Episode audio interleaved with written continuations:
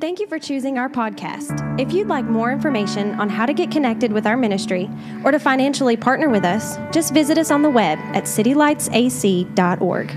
Today's message is from our series, Revealed in Red. What would you do if you only had hours to live? Where would you go? Who would you talk to? What would your last words be? Prepare your heart for an epic journey as we dive into Scripture to discover what happened during the final hours of Jesus' life.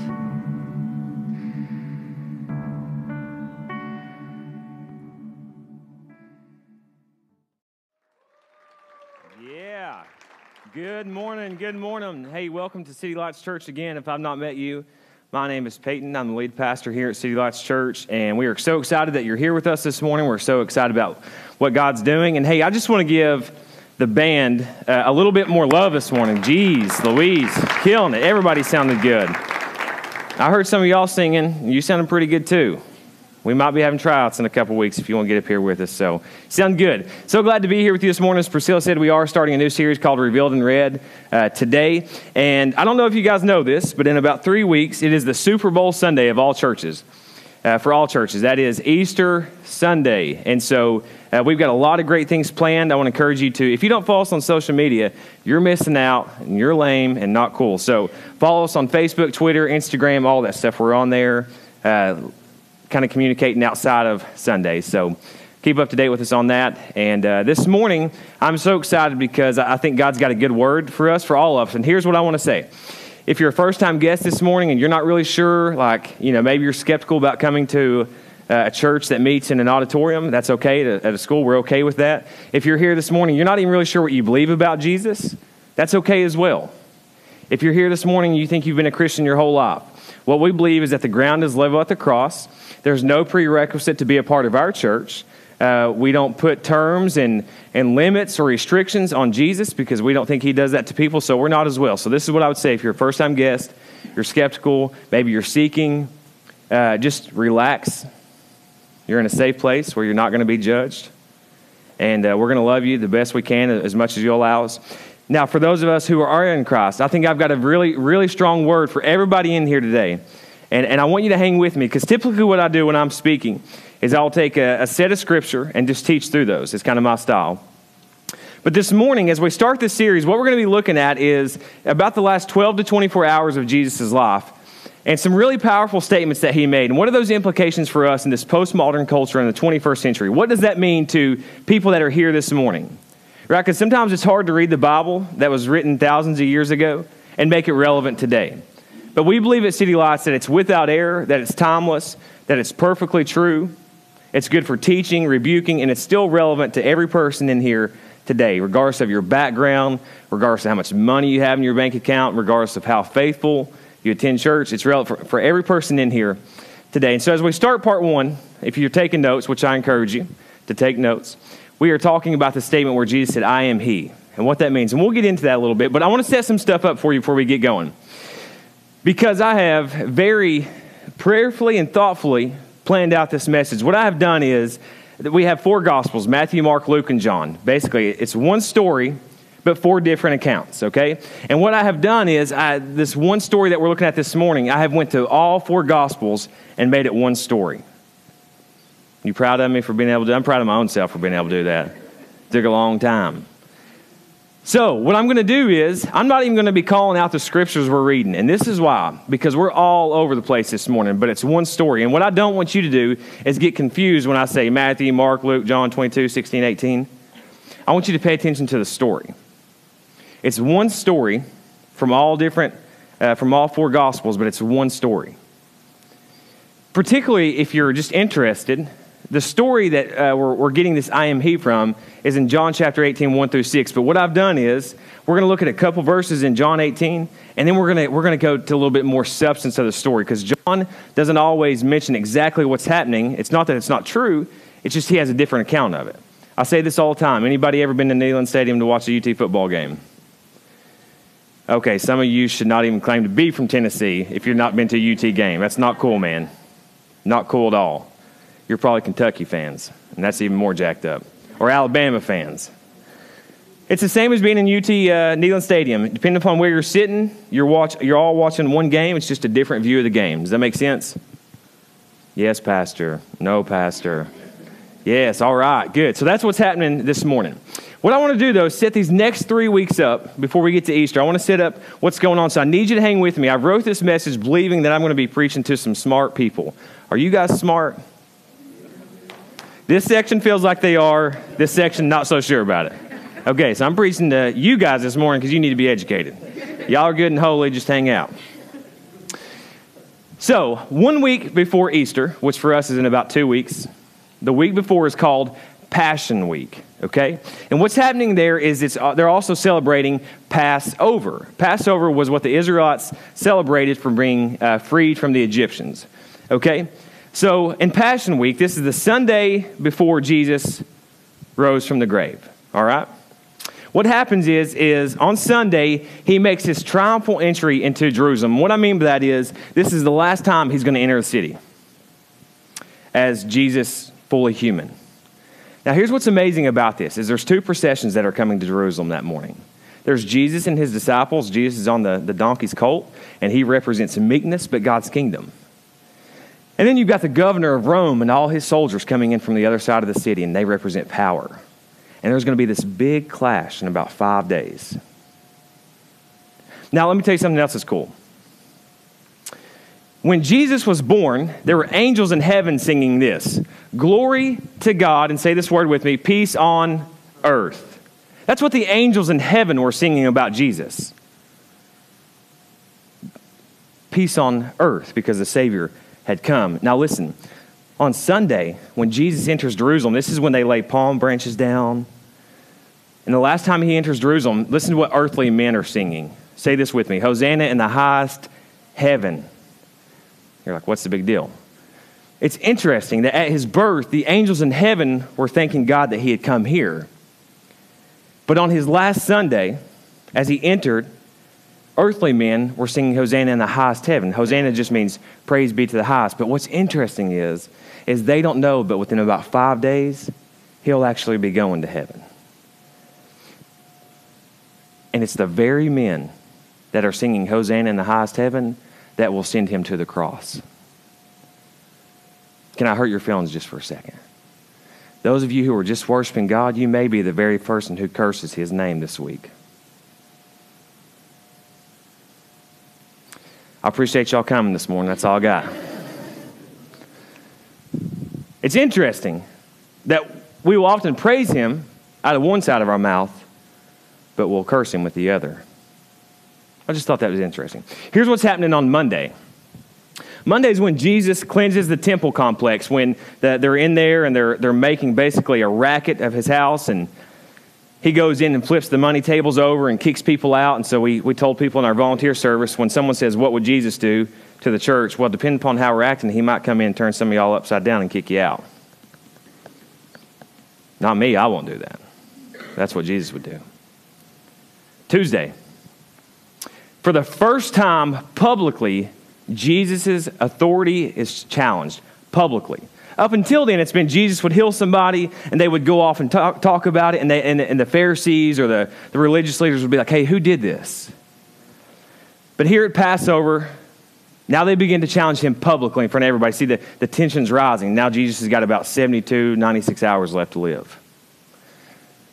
Wednesday, interesting. There's no record of what happens on Wednesday. The Bible is silent.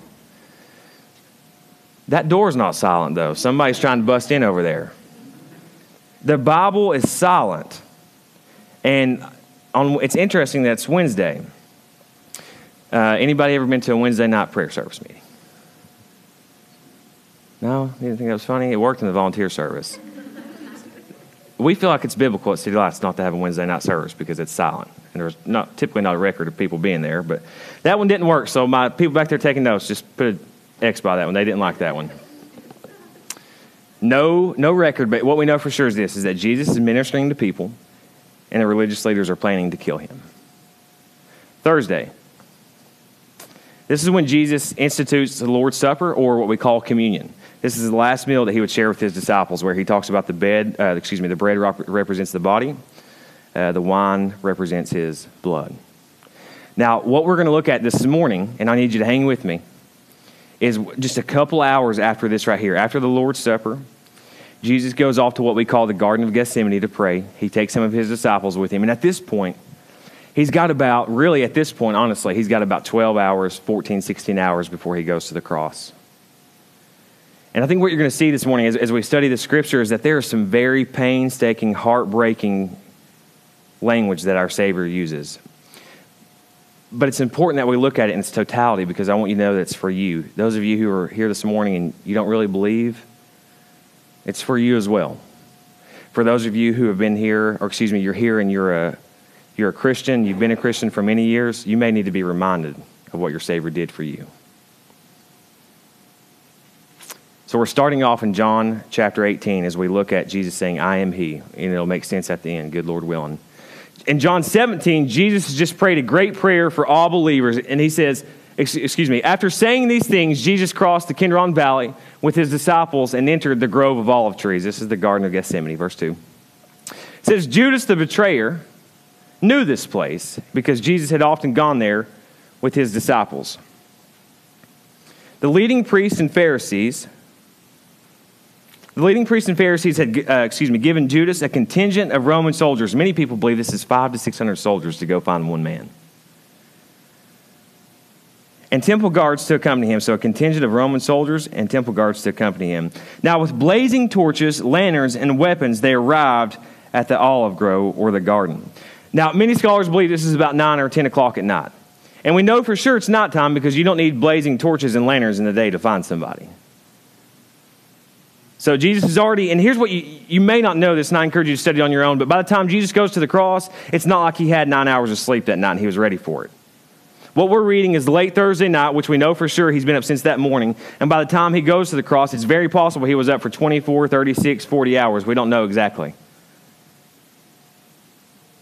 So that just that adds to the dynamic of what's happening here. We know for sure that it's not time. So when Jesus gets to this garden, next scripture, this is where we pick up. So he took Peter, James, and John with him. Remember, he had his disciples, but then he takes three of inside that. And I think that a good point there for us is we need to be careful who we allow in our inner circle to influence us. Right? I mean, what I'm saying is this for me is there's certain people I'm going to allow to have access to me, but there's even a smaller circle of people I'm going to allow to influence me. Does that make sense? I think this is still good listen, even if you're not a Christian, there's something that can be learned from this right here. Be careful who you let close to you. He took Peter, James, and John with him, and listen to the language here. He began to be deeply, deeply distressed and horrified. And we must remember, yeah, he was the Savior of the world, but he was fully human as well. I love this. He says, Then he said to them, My soul is swallowed up in sorrow to the point of death. Remain here and stay awake. Now, when this is studied, a lot of people often believe that that Jesus is saying, Hey, I know that Judas is coming for me. Stay awake and, and, watch for him because some translations say stay alert. But what he's saying is, I want, basically, the, the idea that it's suggestive of here is that we are called to share in Jesus' agony with him. The suffering that he was going through, we are to suffer with Christ as well.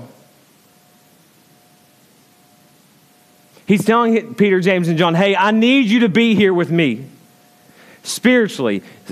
You may or may not feel this way, but it doesn't negate the truth. You need people in your life that can spiritually hang with you and be there for you and share in your troubles. Can I give you an example? I was 16 years old and I had a friend named Brandon Phillips.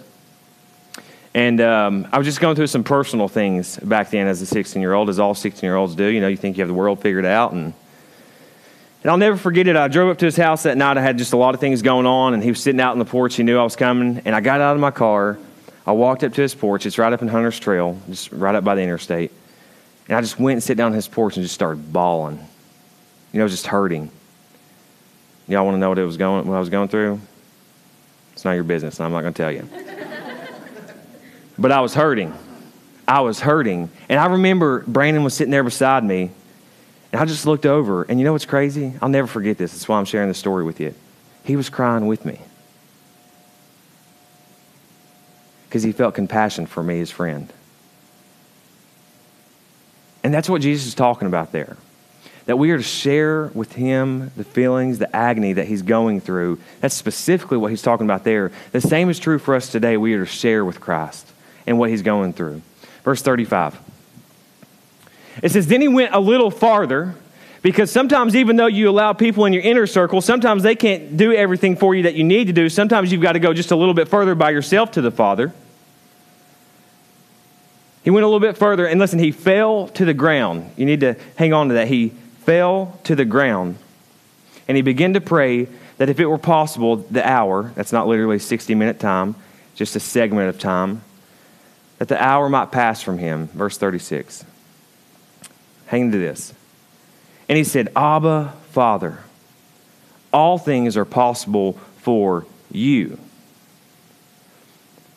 We need to understand that all things are not possible for us.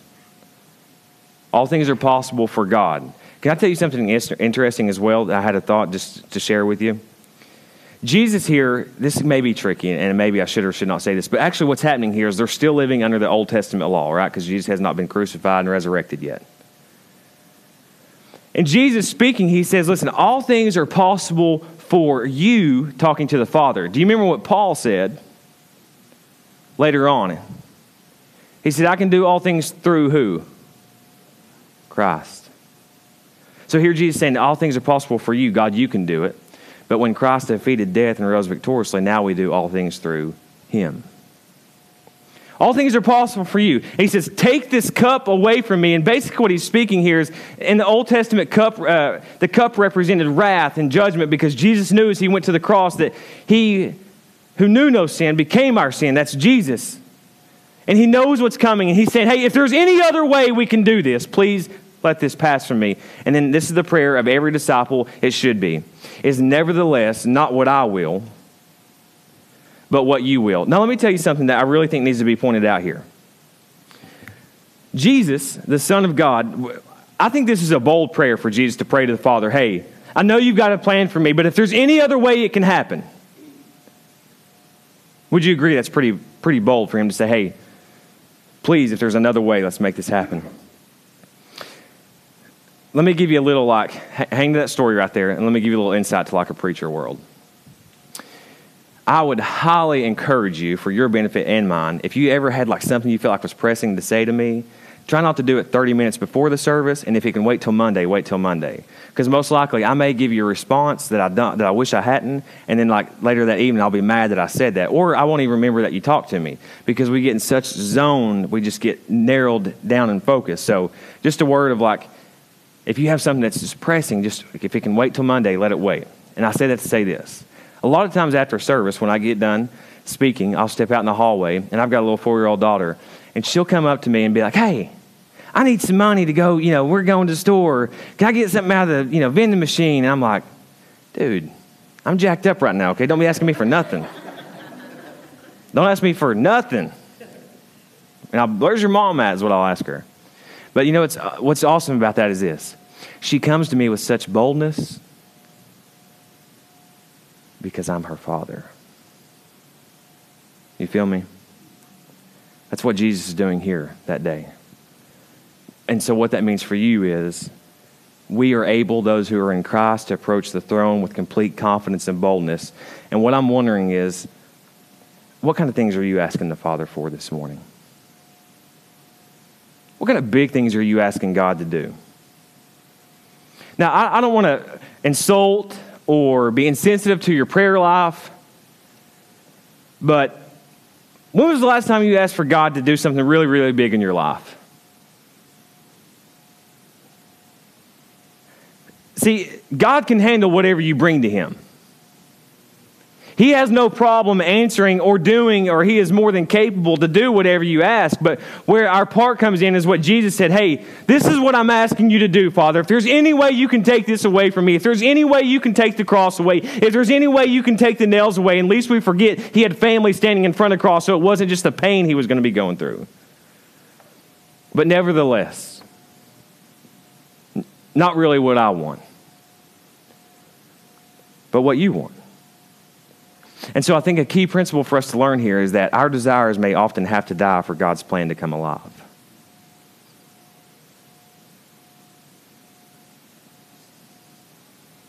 as we continue on, he's praying there. Listen to this being in anguish, he prayed more fervently. See, sometimes when things get bad, we pray less, but when Jesus felt the pressure, he prayed more. He prayed more, and listen, his sweat became like drops of blood falling to the ground. Now, this is a medical term called hematidrosis, and what's happening here is it just it's a physiological phenomenon. Around our brows and forehead, anybody got a big, beautiful forehead like me? My son does, bless his heart. We have sweat glands. Anybody sweat profusely from right here? I do. It's terrible. I mean, I love warm weather, but and especially like if I get nervous up here, I'm gonna go and give y'all a hand. If I ever get like the preacher sweat nervous, it starts coming from right here. So if you see me, like right now, I'm hot because I'm wearing this jacket, but most of the time that's where I sweat. But anyway, that's just so we know each other. we have sweat glands. And what's happening here is under great amount of stress and anxiety, and I'm not talking about like stress like, hey, where should we go for dinner? These jeans make me look good. How's this shirt fit on me? I'm talking great amount of stress and stress and anguish anxiety. What happens is uh, those, our, those vessels, they begin to dilate. And what happens is, is as we begin to sweat, those glands begin to open, and literally the blood begins to ooze out of them. Now, this is what I think is neat as well. Hang with me for a moment. Luke was not an original disciple of Jesus. So it's more than fair to assume that he was not there in the garden that day. In fact, if you Luke, he is basically an investigator writing. If you read Luke chapter 1, he says he's writing his book to a man named Theophilus. And he said, Hey, I've carefully studied everything. Basically, you can trust what I'm writing. But here's what, it, here's what else is interesting is Luke is a physician. He's a doctor. This is a medical condition.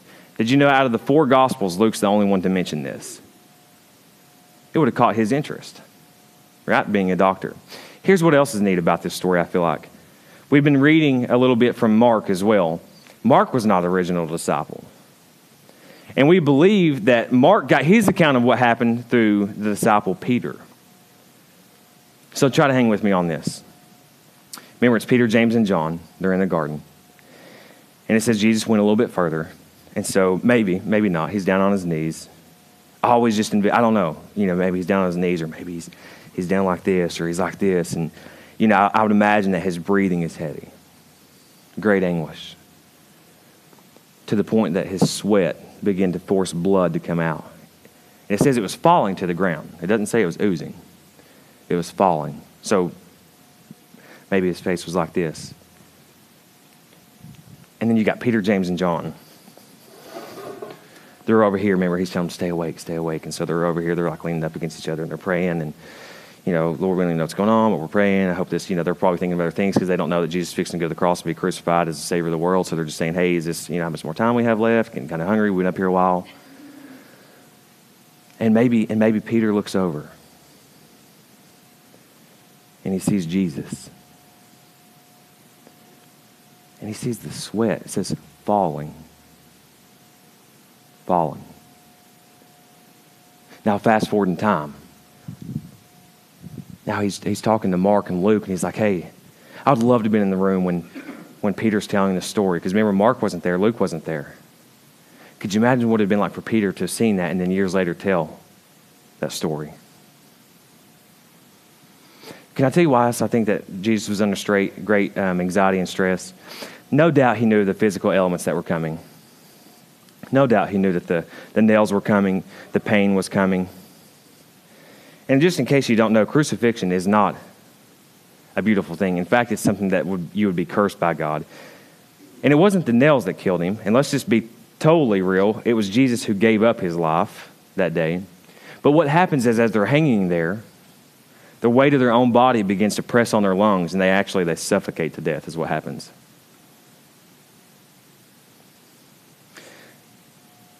But this is why when Jesus is there in anguish, he's, it says he's deeply distressed, he's horrified, blood begins to fall, the hematidrosis. It's not because he knows the pain that's coming. Totally. Do you remember when Jesus is on the cross and right before he says it is finished, before you know he he gives his life, he, he looks to heaven and says, Father, why have you forsaken me? You remember?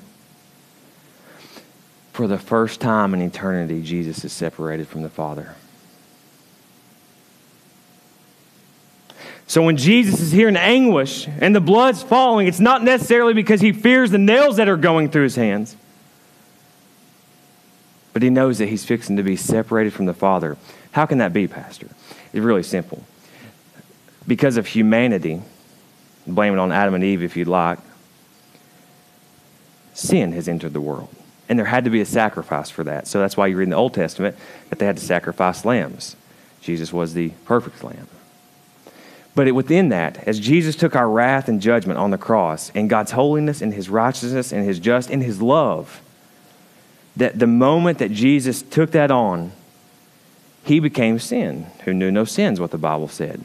And in his holiness, God could not look at the Son that moment he became that.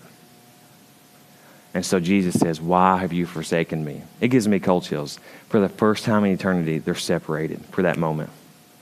And so maybe that's why Jesus is deeply horrified. And I want to ask you something this morning. How do you feel when your behaviors separate you from the Father? Are you scared that you'll miss out on the blessing? Are you fearful of missing out on Him?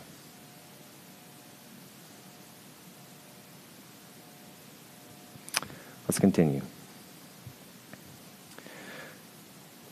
After he's bleeding, he tells his disciples, Hey, keep hanging with me. While he was still speaking, Judas, one of the twelve, suddenly arrived.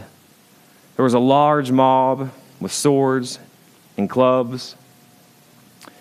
Uh, they were, was with him from the chief priests and the elders of the people. Keep going. His betrayer, Judas, had given them a sign the one I kiss, he's the one. Arrest him. Verse 49 So he went right up to Jesus and said, Greetings, Rabbi. Interesting, which basically means teacher, not greetings, Jesus not greeting the one who I followed for three years and you've given everything to teach me. Greetings, Rabbi. I think another good question is what do you call Jesus? Is he a God? Is he your God? Is he the God? Is he Savior? Does anybody know him as Redeemer in here this morning? Does anybody, come on, yeah, I see a couple back. Anybody know him as Forgiver of sins? So he went right up to Jesus and said, Greetings, Rabbi and kissed him. Hey, y'all aren't going to believe this, but I just looked at the clock. I'm doing really good on time, and we're going to we're to finish on time. So hang with me, okay? Those of you who get antsy about ending, I just looked at it. We're good. I can't believe it. Here's what's interesting about this. There's a man named Josephus. Anybody pregnant with a baby boy looking for names? There's a man named Josephus. Josephus. He's a first century writer. He's not in the Bible. But he mentions that year. He, he's a very trusted author.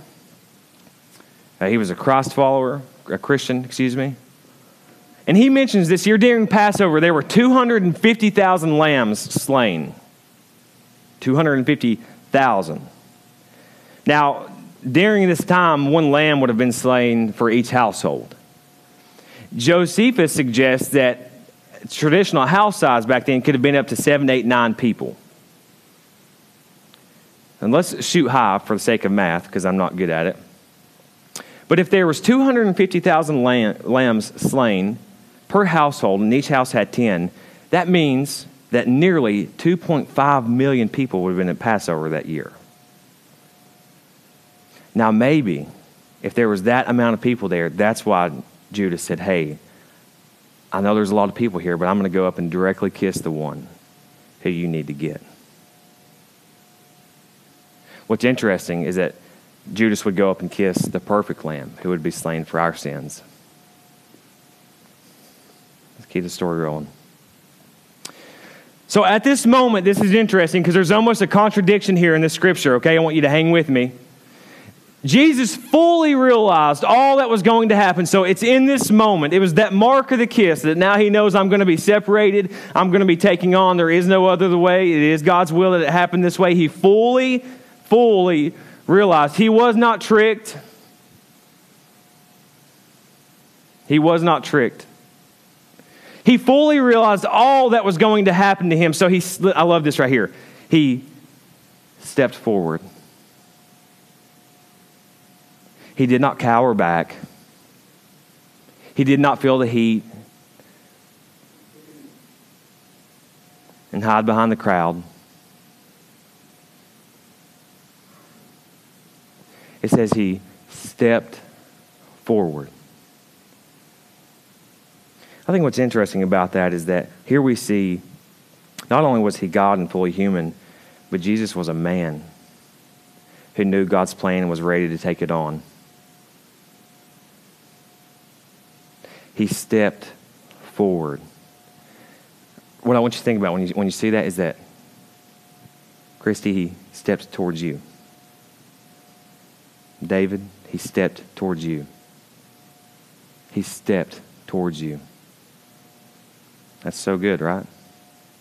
He didn't cower. Jesus fully realized all that was going to happen to him, so he stepped forward to meet them. Here's where the contradiction is because he fully realizes everything, but yet it says, Who are you looking for? Do you know that God will often do things in our life not because he doesn't know, because he wants us to know what's fixing to happen? Like, are you sure you're ready for this? You sure this is what you want? Because he fully realized, so it really doesn't make sense that he would ask that, other than there has to be an ulterior motive here. Jesus knows. And look what happens. They say Jesus the Nazarene, not Jesus Christ, not Jesus the Savior, not our healer, not our Redeemer, Jesus the Nazarene. It's an insult. He's just that carpenter's son from Nazarene. That's what they say. Jesus the Nazarene, they replied, and look, he says, I am he, revealed in red. What is the revelation here? Hang tight. Jesus said, Judas, who betrayed him, was standing with him. Verse 6. As Jesus said, I am he, they all, listen, they all, they all drew back and fell to the ground media team up there, take me back to Mark 14 35. If you guys are with me, say, Come on. Come on, almost done. Yeah, come on. Hang with me. Listen, then he went a little bit further because, again, sometimes we have to go on our own to seek our relationship with Jesus. You can't count on the preacher to do it for you. Then he went a little further and listen, he, he fell to the ground because Jesus is praying before the Father. And listen, it says he fell. He did not stumble. I mean, he just, he fell. He fell before the Father. Take me back to John 18 6. As Jesus said, I am He, they all drew back and fell to the ground. See, when you find yourself before the presence of God, you cannot do but one thing and fall before Him. Somebody should have shouted right then besides me. When you find yourself before the living God, you cannot do but one thing, and that is to fall before your knees, Kim. You can resist it. And they did, listen. Does it say they fell forward? They drew back the glory of God, they could not contain it. That's so good, right? That the glory was there. That, listen, even in their impure motive to harm him, even when you come to church for the wrong reason, God's glory can still show up and fall on your life. Now, you may not fall back, but you may sit back. What's happening here in this moment is when Jesus says, I am He. It's coming from Exodus chapter 3, which is not on the screen, but in the Old Testament, when, when God tells Moses, a man named Moses, hey, you're going to go free my people from the Egyptians. And Moses has got this speech impediment. He's insecure. He doesn't know how it's going to happen. And he says, What should I tell the people? What should I tell them? And God says, Tell them that I am sent you. So, in the original language in Jesus, when he says, I am He, He's saying, I am. And what did they do? They fell back because of the glory of God. When Jesus was in the garden with the Father, he fell to the ground to worship. When the men were with Jesus in the garden, they fell down to the ground. I guess I'm wondering this morning if some of you should stop standing and just fall down and give it to Him. You see, when Jesus said, I am He, He said, I found, you're, I found, I found the answer to what you need. You have found it in me. I really wish you just stand on your feet right now for a second. I want to ask you something. See, Jesus stepped forward so he can be found. And I just want to know has anybody found that love this morning? Has anybody found the love from the Father? Celebrating if you found it. He wants to make himself available to you today.